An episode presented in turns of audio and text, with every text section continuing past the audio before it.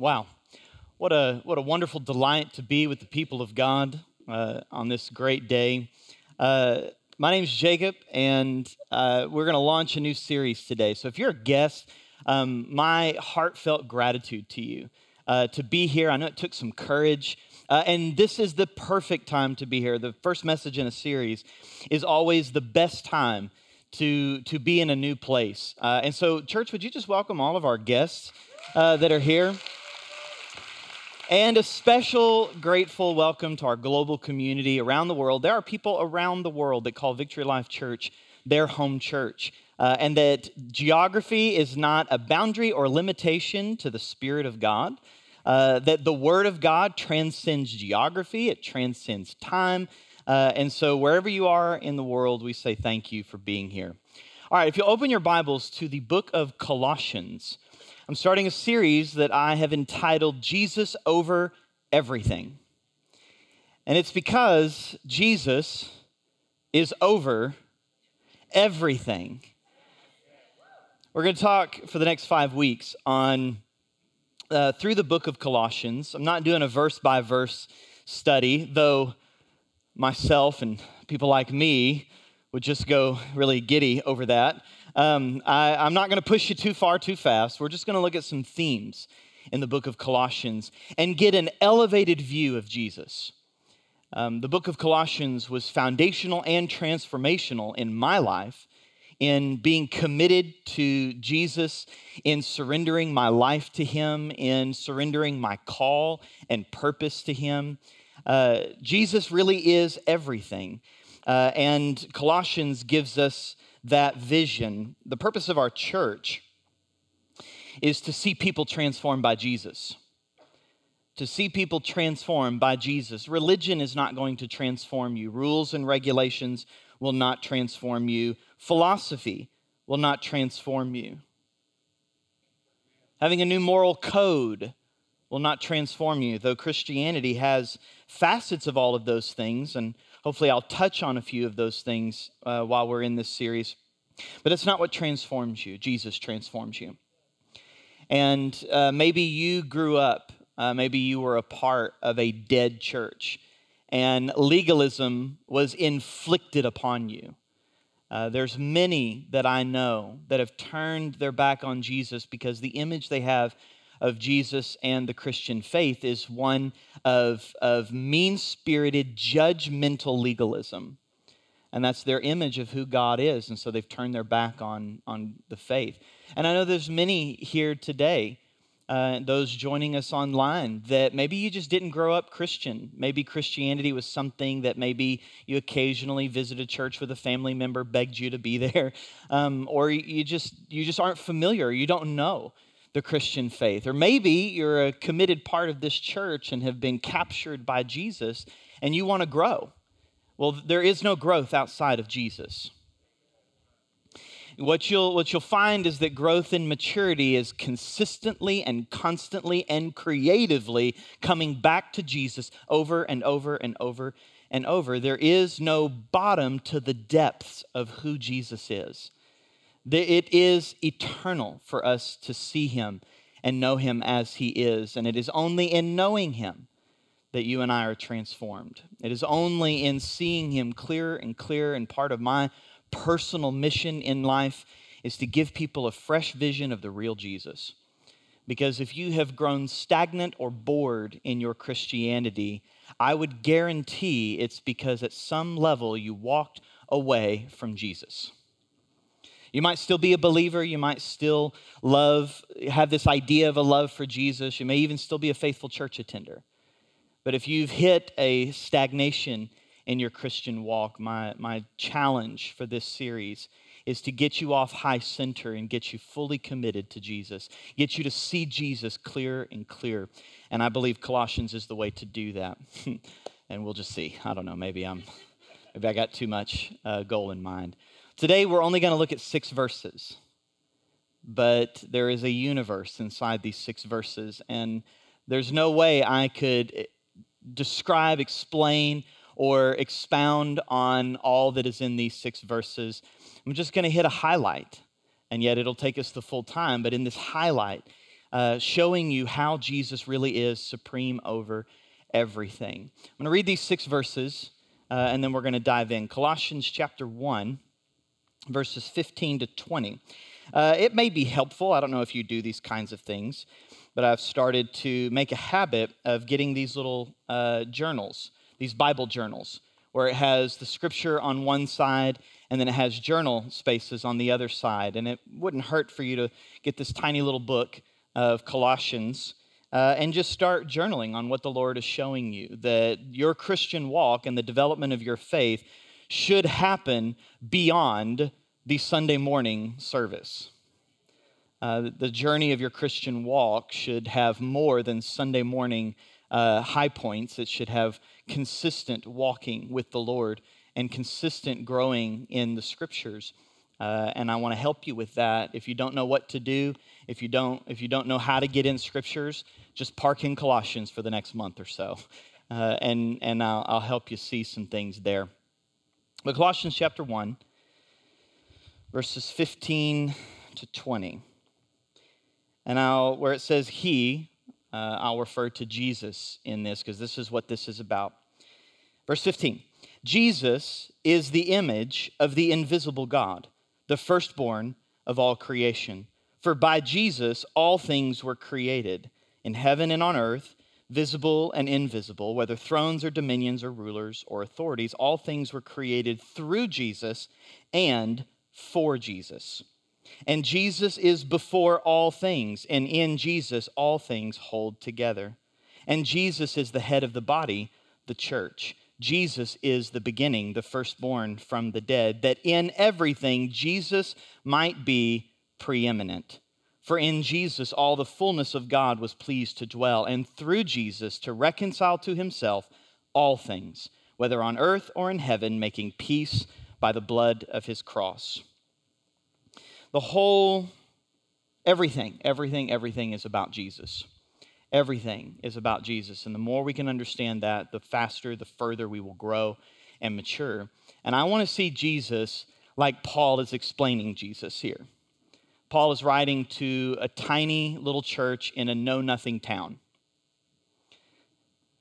Scholars say there's about 20 people in the city of Colossians, which is a town that whose heyday was about two or three centuries earlier. It was on its way out, basically. It was a small town nowhere uh, that, that had long been neglected and forgotten by the empire. And Paul's writing to 20 people, about 20 people, getting them to see the majesty, the beauty, and the preeminence of Jesus. This six verses is thought to be an early hymn in the church that Paul is taking this hymn and writing this little letter with this as a main pillar and theme of us seeing Jesus and even, in a sense, singing about Jesus, growing in our understanding about Jesus. And so this hymn uh, is, is putting Jesus at the very forefront of our hearts and minds and lives. And the center of this hymn that everything revolves around is in the second half of verse 18, where it says that He, Jesus, is the beginning, the firstborn from the dead, that in everything he might be preeminent. In everything. Nothing is outside of his preeminence. Now, preeminence is not a word we use very commonly. Uh, preeminence means the highest honor, first place, you could think of it that way, a place of special honor.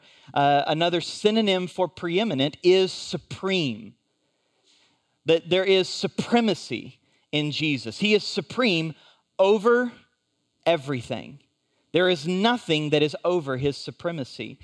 Everything, everything in the entire universe is about Jesus. There is nothing outside of his preeminence.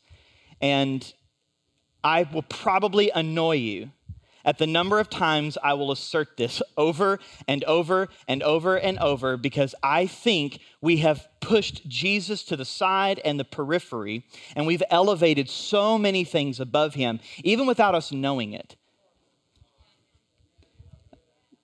There's no accusation in my voice towards you There's, there's simply reflection on me of the number of times without thinking, without trying, I drift and allow other things to take supremacy over Jesus in my life. And so I'm, I'm pushing this for my own sake, um, but also for our church's sake, because I don't know if you know this, but these are crazy times. it's a bit of a wild year. And there's so many things vying for your attention. There's so much fear, so much chaos, so much destruction, and so much deception. And the church is highly motivated by fear, and it is a wrong motive. It's borderline sin. And we drift. And there's so many things trying to capture your attention. And I, just as one other voice in your life, am trying to draw you back to the only one that is supreme over all, which is Jesus over and over and over and over until I bludgeon your mind and heart with this. Jesus is over everything. And his preeminence, his supremacy is to be seen through us. And so let me just show you just all the ways these six verses is putting in front of us what Jesus is supreme over as a way of saying he's over everything. And I'm going to show you seven, and there's at least nine. There's probably more, but I'm only going to show you seven just to get the totality of this as best I can and as quick as I can. Because if I went in the other two, we'd be here a lot longer than just this one service. but there's other things in Colossians we have to get to. So, so let's just go back through these six verses. Let me just show you all that Paul is doing here, this apostle, believing that these 20 people in a nowhere town are at the center of God's activity in this world by being in Jesus. Let me just say that again. Paul is writing to 20 people and does not consider this a wasted effort. He believes that if these 20 people or so people are in Christ, they are at the very center of God's activity in the whole world. And many of us are in nowhere, in the middle of nowhere, amongst nobodies, and think that we're on the outside of what God is doing. And yet, in Jesus, you and I are at the very center of what God's doing in this world. Verse 15, first line, He, that's Jesus, is the image of the invisible God. Image there is a Greek word icon. That should evoke some ideas or images of that. This Greek word icon alone, this, this verse alone is worth like slowing down and examining what Scripture is saying. But, but for, for brevity's sake, Paul is accomplishing two things at the same time in one word. Icon could mean a manifestation of, like a portrait or a picture. That a picture is a manifestation of something, it's a way of seeing something a manifestation of. And so Paul is saying that Jesus is the manifestation of the invisible God. But if the manifestation is a perfect manifestation, it is also a representation. Meaning, whatever you think God is like, he is like Jesus. And if you have any idea about who God is or what God is like in his character or in his activity, and you cannot reconcile it in Jesus, it is a wrong idea. It's incorrect. Whatever we think the invisible God to be like, we have to see it in Jesus. And all of us have different ideas about who God is and what God is like. We're in a world where we are in the mix of two worldviews, where one worldview comes around and says God is just an invention of human imagination or the invention of power structures to keep dumb people enslaved. Or another idea that God is just some cosmic force and energy.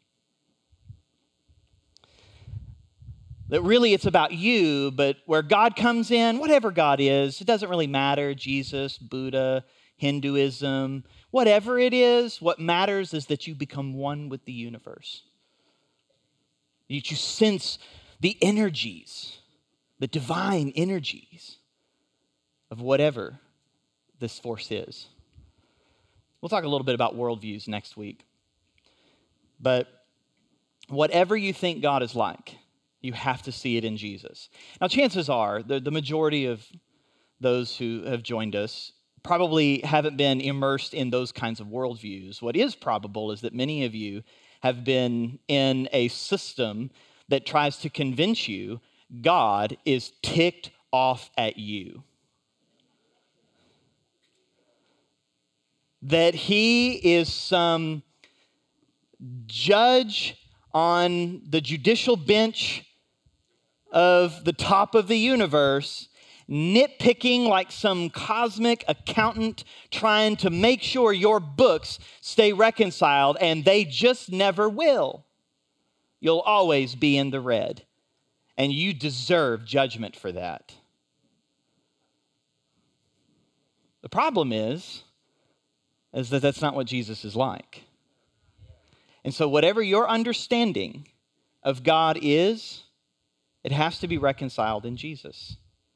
And any image of God you have in your mind that Jesus does not represent or manifest is a wrong image.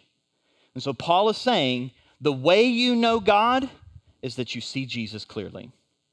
Whatever understanding you have about God must be your understanding about Jesus. If you'll understand Jesus correctly, you'll understand the Father. You'll understand God correctly. But that's just one thing he's doing, and that is an immense explanation uh, that I'm just trying to be brief with. The second one is a little trick he's doing by using this word image. If you are uh, from a biblical worldview, or in that case, you were immersed in the Old Testament scriptures, you would hear image and it would take you back to the first chapter of Scripture where God creates the heavens and the earth. And at the pinnacle of his creation, he creates man. And in Genesis 1 26, he says, Let us make man in our image.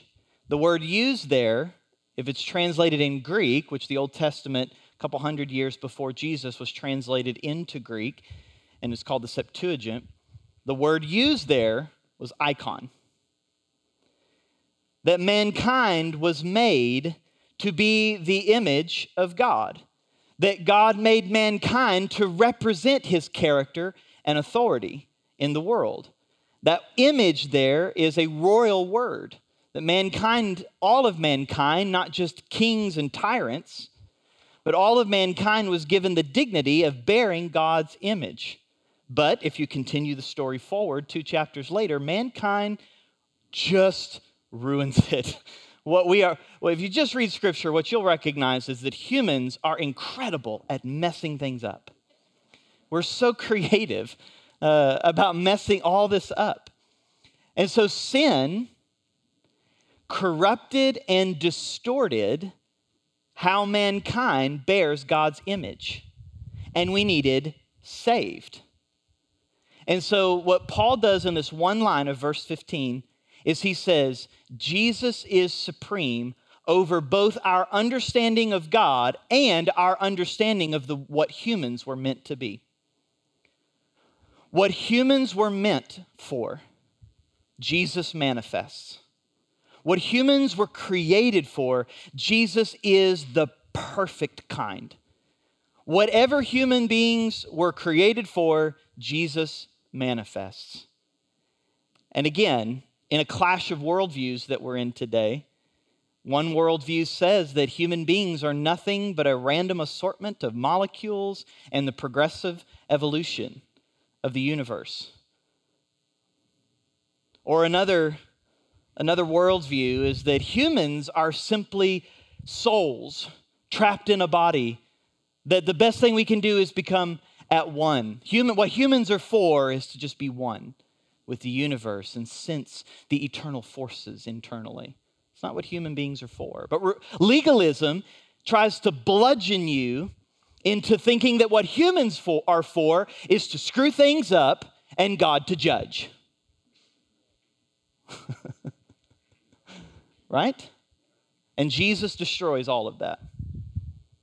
Jesus is supreme over Whatever we think God is like, we have to see it in Jesus. Whatever we think humans are for, we have to see it in Jesus. Jesus reveals both who God is in his character, in his presence, in his personality, and what human beings were made for.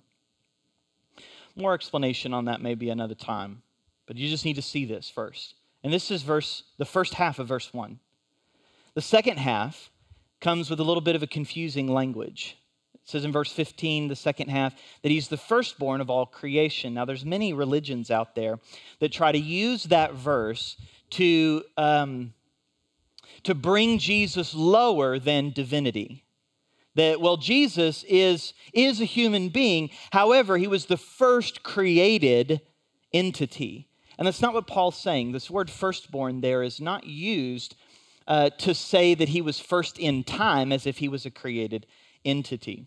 Now, that word firstborn there is a place of authority, a place of honor, a special place. In Exodus chapter 4, verse 22, um, it, it, God says that Israel, the nation of Israel, is his firstborn. Israel was not the first nation on the planet, but it's the place of elevated honor and authority. It's the, it's the group by which God will use to manifest his presence and his power and his kingdom in the world. In Psalm 89, I think it's verse 27, um, the Messiah, the future Messiah, is called the firstborn of all the rulers of the earth. It wasn't, be, it wasn't to say the first in time, it's to say the place of elevated authority. And you can see that he expounds upon this idea that Jesus is in the place of elevated authority over all creation because he expounds it in verse 16. Verse 16 says, For by him, by Jesus, all things were created. So everything you see and everything you can't see in the universe, not just the physical universe, but he says in heaven and on earth, the things we see and the things we can't see, even power structures, thrones and dominions and rulers and authorities, all things everything was created through him and for him. We'll zoom in on that phrase towards the end when we start talking about you.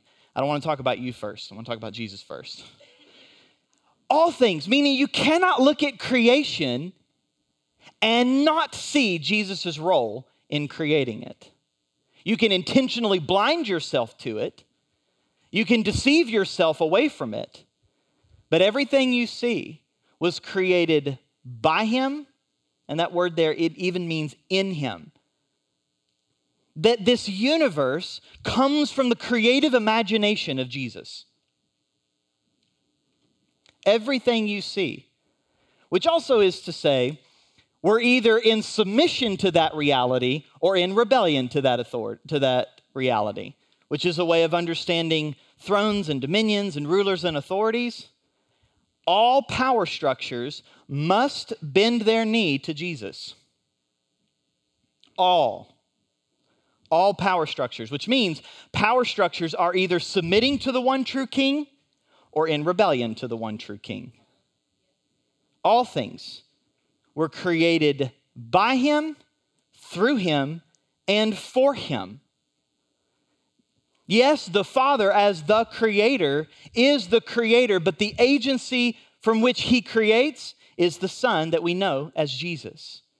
All things, everything, everything, everything, everything, everything, everything was created in him, by him, through him, and for him. He is, verse 17, he is before all things, meaning like there's nothing, it's not even, that's not even a statement about time. It's that all things originate from him and in him, all things hold together. All the laws of the universe that keep things from devolving into chaos comes from the creative imagination of Jesus. Even the very molecular structure of the universe, the nucleus of atoms, are held together by Jesus. Hebrews chapter 1, verse 3 says that he, Jesus, is the radiance of God's glory, and he upholds the universe by the word of his power. Everything is held together by Jesus. And if the atomic structure of the universe is held together by Jesus, then why would we think that our marriages could be held together by anything else? How would we think that our emotional health could be held together by anything other than Jesus? All things, all things, in Him, all things hold together. So you need to see Jesus as supreme over all of creation. Everything that exists exists because of Jesus, from Jesus, through Jesus, and for Jesus, which includes you and I. But we'll get to you and I in a minute. Verse 18, the second half of verse 18 is that He is the beginning. Think of that as source waters, like the beginning of a river, the source of a river. All things flow through Him. And then it says, the firstborn from the dead. Now, here, Paul's doing a number of things. He's reminding us that at the very center of everything is the resurrection of Jesus. Not just the atoning death of Jesus, but the resurrection of Jesus. And so what is he what is he doing? He's pulling the storyline, you could say the flow of this poem from creation to new creation that when you say he's supreme over all creation, and then you look at all creation and say, well, this thing is messed up. And it's because what has messed up this creation is not the creator, the creation that he gave authority to humans. And humans brought in sin and death. And so the creator also becomes the redeemer by taking on sin and death himself, and even death couldn't beat Jesus. And so, because he was raised from the dead, now he pulls you and I out of the graves of our life. He pulls you and I out of the sin and death and destruction of our lives. Jesus is supreme over sin and death. There is no sin that you and I have ever committed that is stronger than Jesus. There is no mistake you've ever made that has put you outside of Jesus' redemption. There is no darkness you're a part of, complicitly, or it just happened to you, that Jesus is not stronger than. There is no addiction you're caught in that Jesus is weaker than. Jesus is victorious over sin and death, and he pulls us out of the darkness and the pit that sin in our lives puts us in. That the one who created you loved you enough to also redeem you and then make you a part of the new thing he's doing new creation. And so Jesus, supreme over sin and death, also becomes supreme over new creation. This story is moving somewhere. And the guide of this story is Jesus.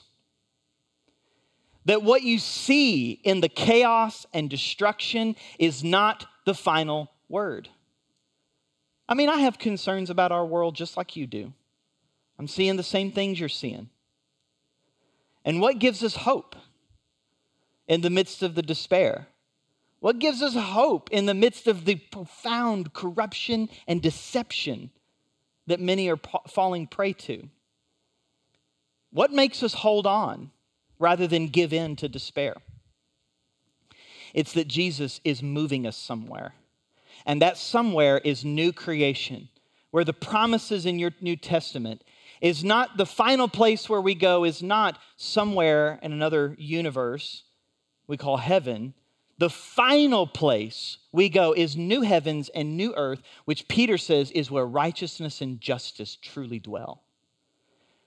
That there will come a day where God remakes the universe. The universe that was made by Him can be remade by Him.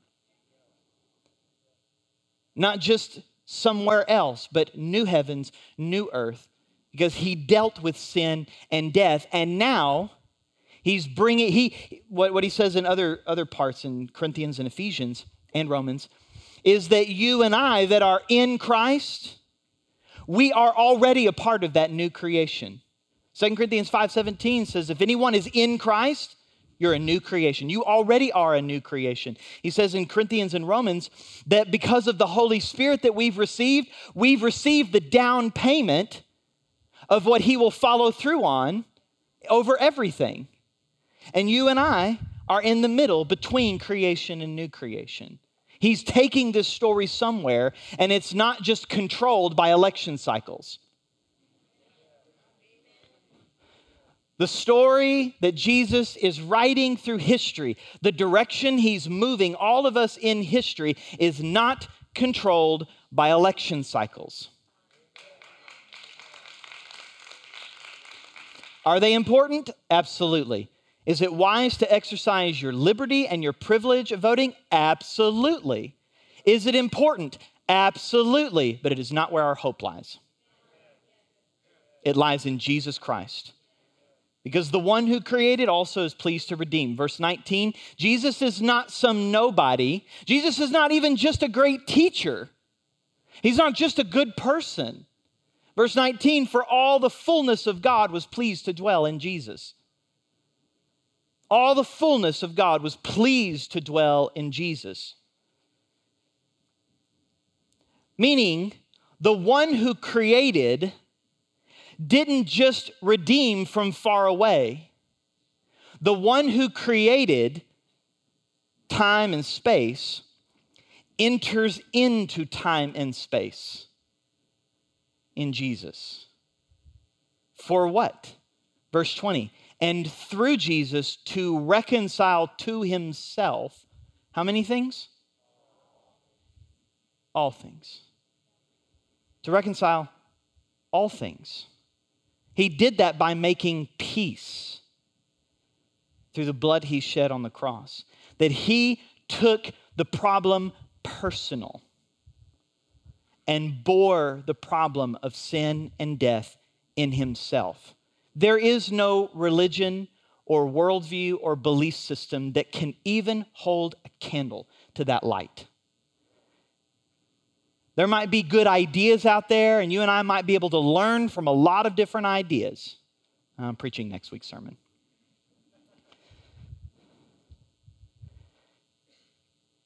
But what we see in Jesus is what no religion, belief system, or worldview could even imagine that the one who created the universe saves the universe.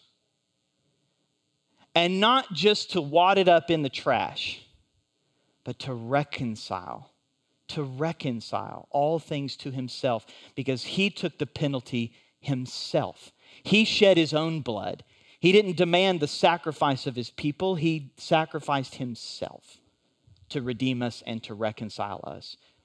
Jesus being supreme over reconciliation means that there is no reconciliation with God outside of Jesus.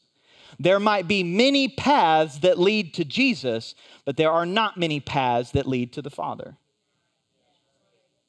There is Jesus, and that's it. Because only Jesus deals with the real problem, and the real problem is not the other political party. It's not another race. It's not another culture. It's not another social class. It's not another economic class. That's not the problem. The problem is right at the very center of us our sin. And only one, God made only one solution to that Jesus. He's the only one that can reconcile us to God. But because he's the only one that can reconcile us to God, he is the only way you and I can be reconciled to each other. There is no peace outside of Jesus.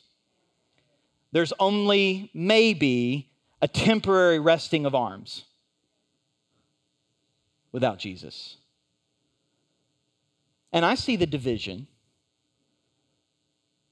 It's now, the volume is cranked to 20 on the social problems of our world. And there's many propositions of what's going to salvage it. And I have my opinions, and probably not from a platform, but there will be a way I will talk you through how to think about these things, how to understand them, how to deconstruct false worldviews, how to recognize poisonous worldviews when you hear them, with lies so clever they sound like the truth. But for another day, right now, I simply want to turn the volume up on the one solution.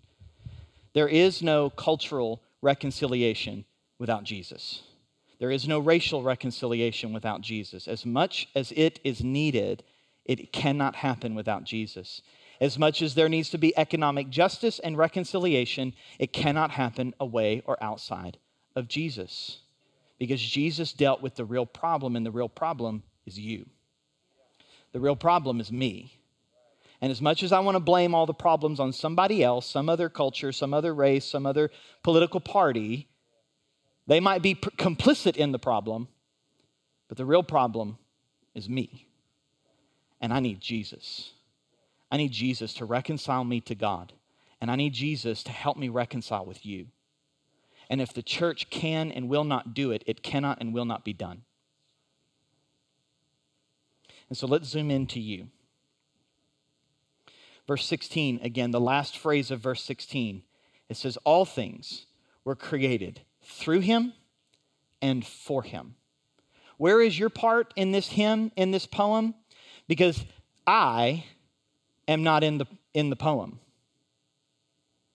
We have to find ourselves somewhere in this poem. And you and I are a part of the all things he created.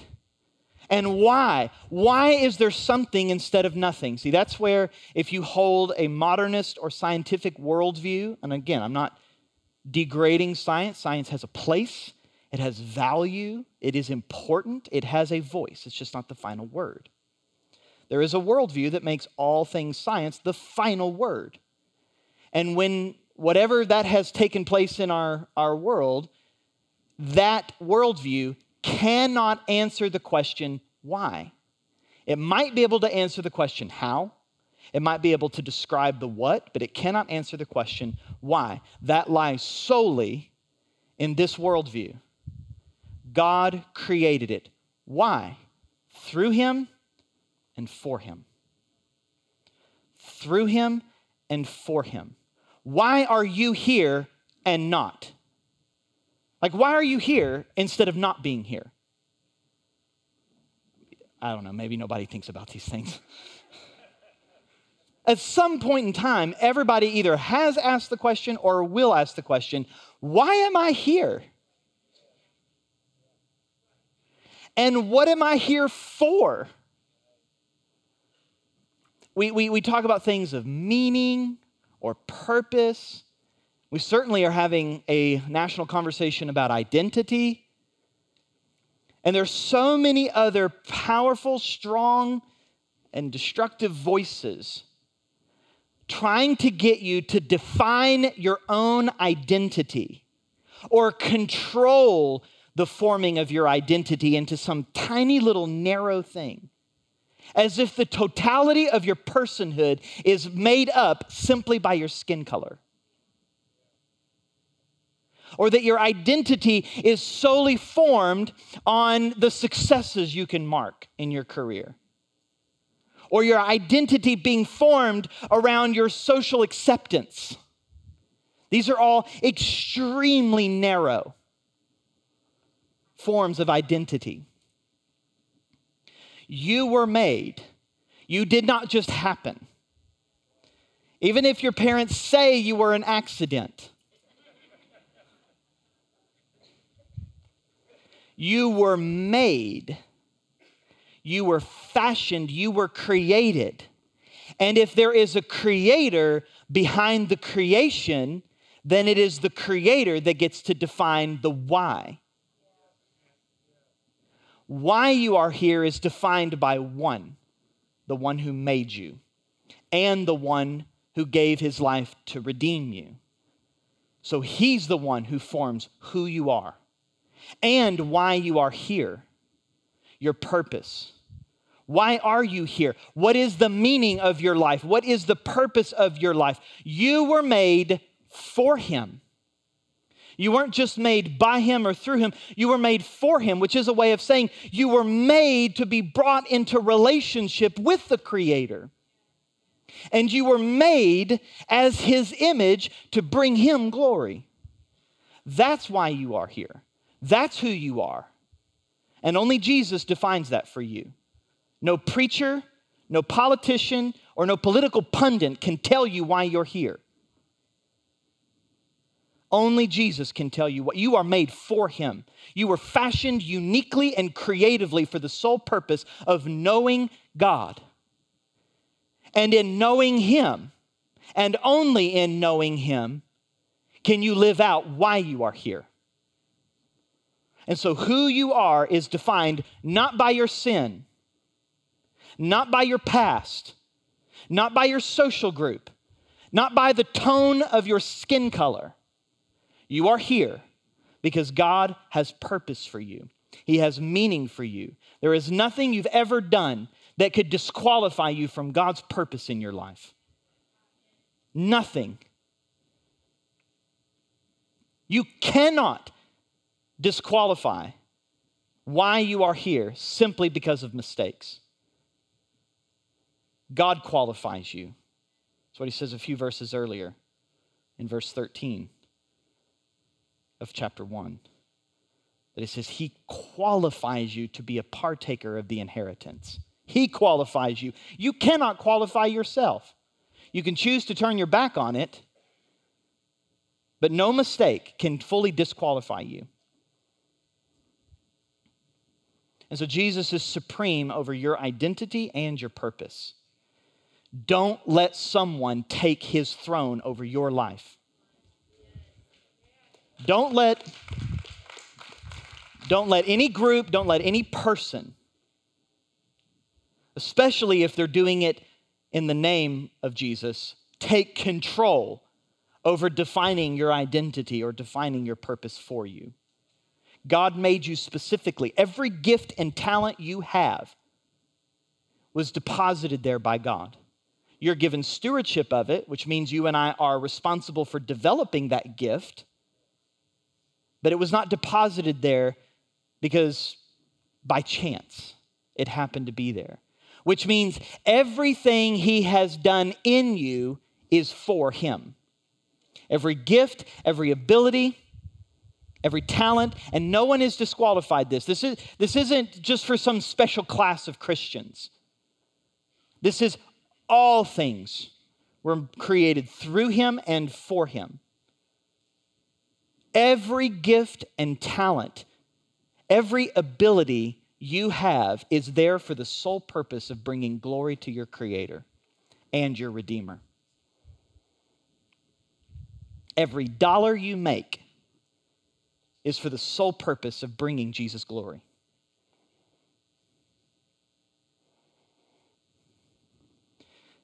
In verse 17, he is before all of that, supreme over it all and in him all things hold together.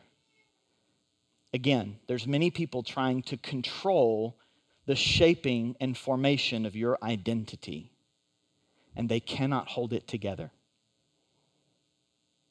Any group, any person that shapes your identity or purpose that is not Jesus will ultimately lead towards the unraveling. And that's what we see at a national level the unraveling is not just because of people, it's because of sin that we've let define us. It's because of our flesh we let define us, and you see the unraveling. And bringing it all back together is not going to happen by just voting your particular politician into office. All things hold together through Jesus. And here at the center of this poem, we do find where we are it's the church. Verse 18 He is the head of the body, the church. Where do you and I fit in? The church, his body. He's the head over the church. It's not just about you, it's not just about me. He's doing something in you, in me, with us. the church stands right at the center between creation and new creation, where God is taking it, where God is taking this whole world, new creation, the vehicle is the church. It's the church that tastes and sees that the Lord is good. It's the church in Christ, not a new system, but a new position in Christ. Stands in the middle between creation that's broken by sin and death and new creation where righteousness and justice truly dwells in Christ. And that position is held in Christ. And though you individually matter, you individually cannot reveal new creation. Why? Because I'm an idiot. If you only look at me, you're going to be like, I don't know. Seems okay, but. No, it's us together. It's us together that work towards reconciliation. That because we stand in between creation and new creation, we still are tempted with selfishness. We're still tempted with immaturity.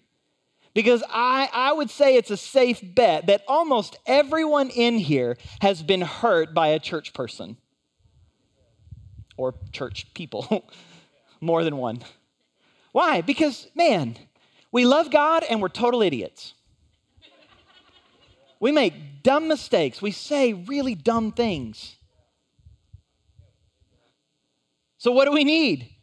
We need to continually recognize that's not who we are. And that's not why we're here for some selfish church politic reason. How stupid is that? And we all are complicit to that stupidity. No, but we also are in Christ, which means we're already a new creation, learning to live that out, which is what the rest of this series will be.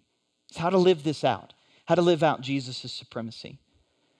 But Jesus is supreme over the church, and the church is his body, the organism by which he speaks and acts. Whatever God is doing in the world today, he will do through his church. No other vehicle. I'll say more by not saying it. so there's some things I will not say.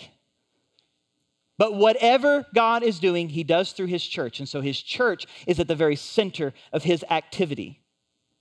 Which means we are letting we are either letting him lead or we're letting whatever our agenda is lead.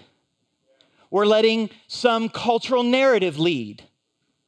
We're letting some other group tell us what we should think and what we should do. Jesus is the head, which means the body is the servant.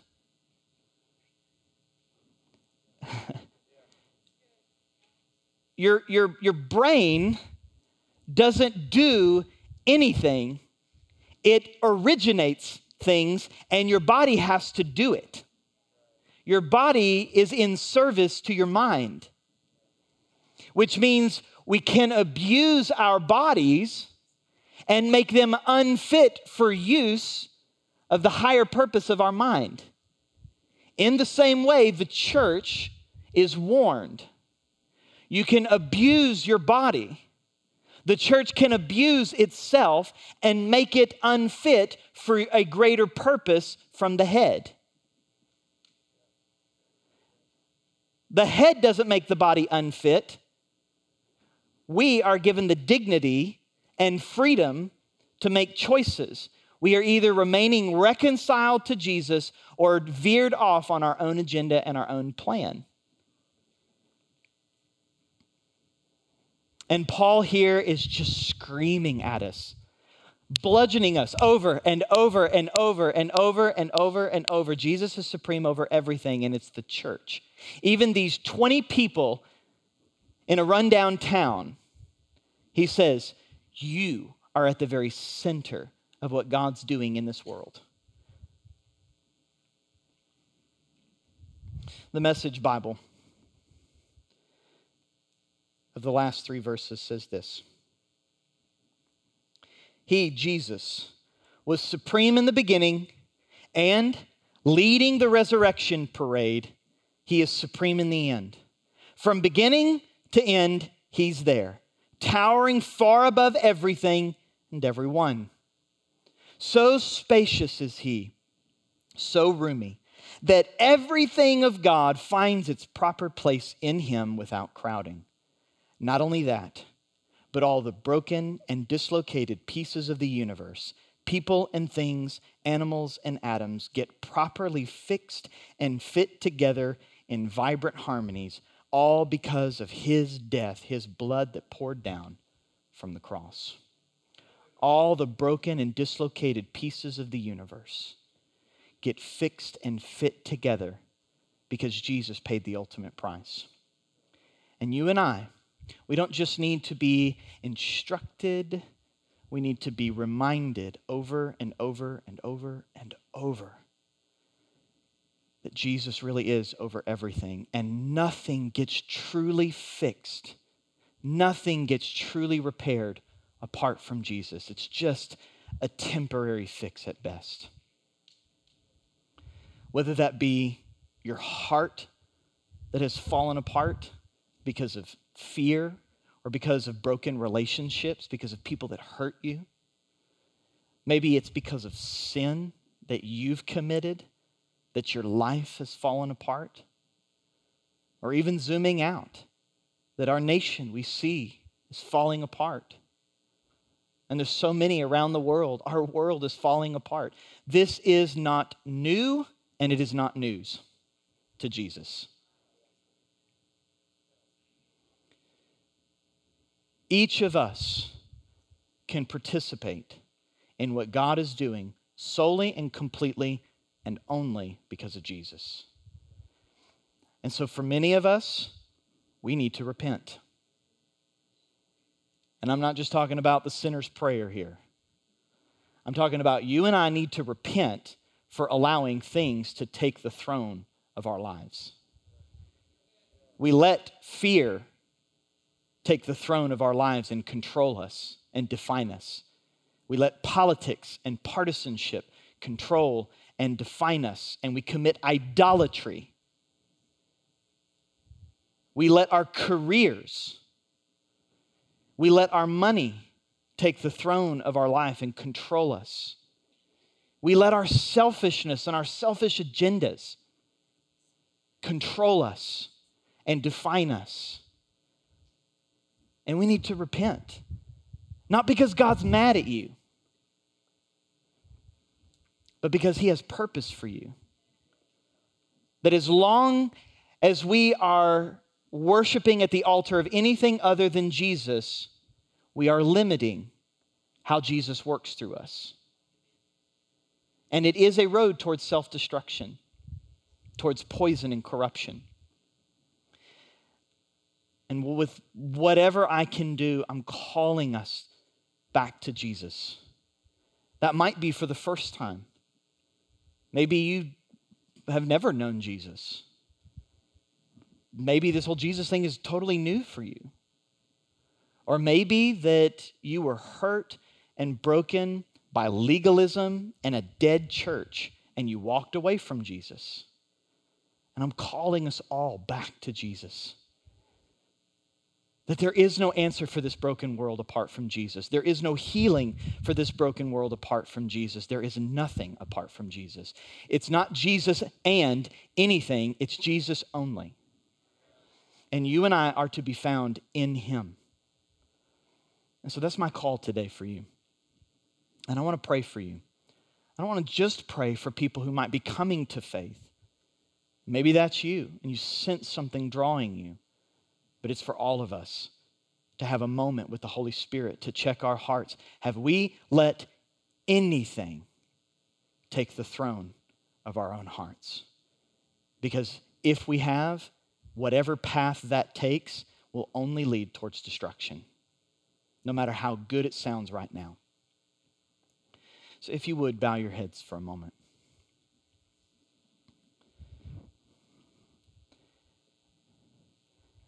And I want you to just be present to Jesus. Jesus is not just some cosmic force, he's certainly not some distant deity.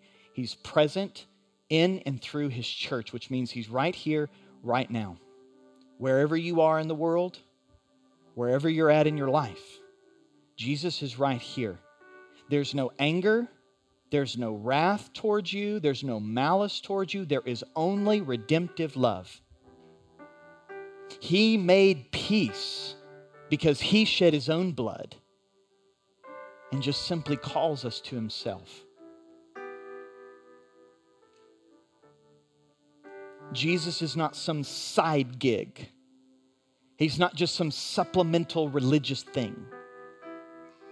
Jesus is King and Lord, but He's Redeemer and Reconciler. And so, right now, where you're at, listen to what the Spirit of Jesus is pointing us towards. Is it repentance? Then we repent, which means we turn, which means we let Jesus have His way.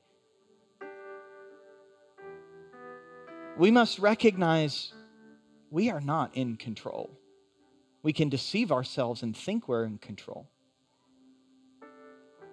But I would say the one who redeemed you, the one who gave his life for you, is safe to trust with your whole life.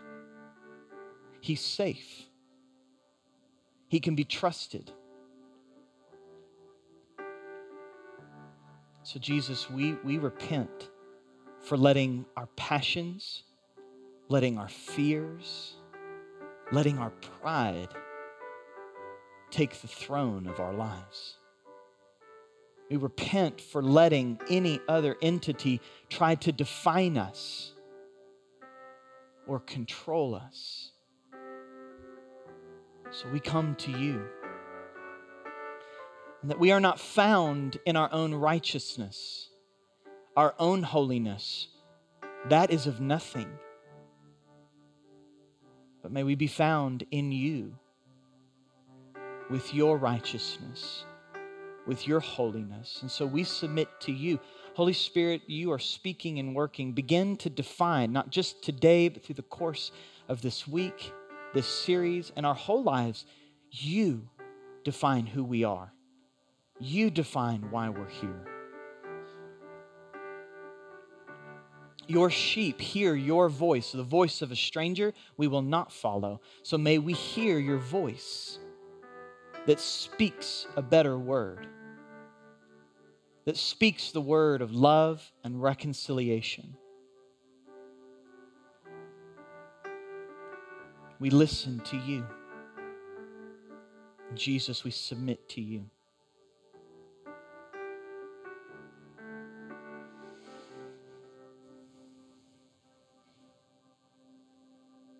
Believe that there are many hearts. I realize that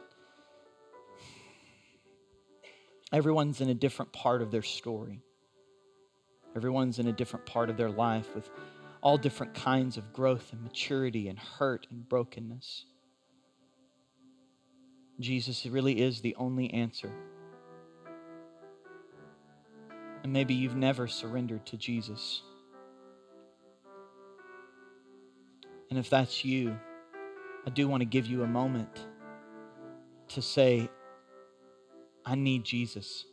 I'm not asking you to understand everything. There is a place for knowledge and understanding, but right now, the first step towards Jesus is always and will ever always be surrender. And if that's you and you're ready to surrender your life to Jesus, even those joining us online, there'll be a link in the chat or come up on screen that says, I, I want to surrender to Jesus. We want to connect with you. And if you're in the room and you want to surrender your life to Jesus, I'm just going to ask something very simple, but it will take some courage. I believe that there'll be many opportunities through this series for you to come to Jesus. But if you're ready to take that step, I'm not even going to ask any, anything of you in this moment except to take the step towards Jesus by allowing us to connect personally with you.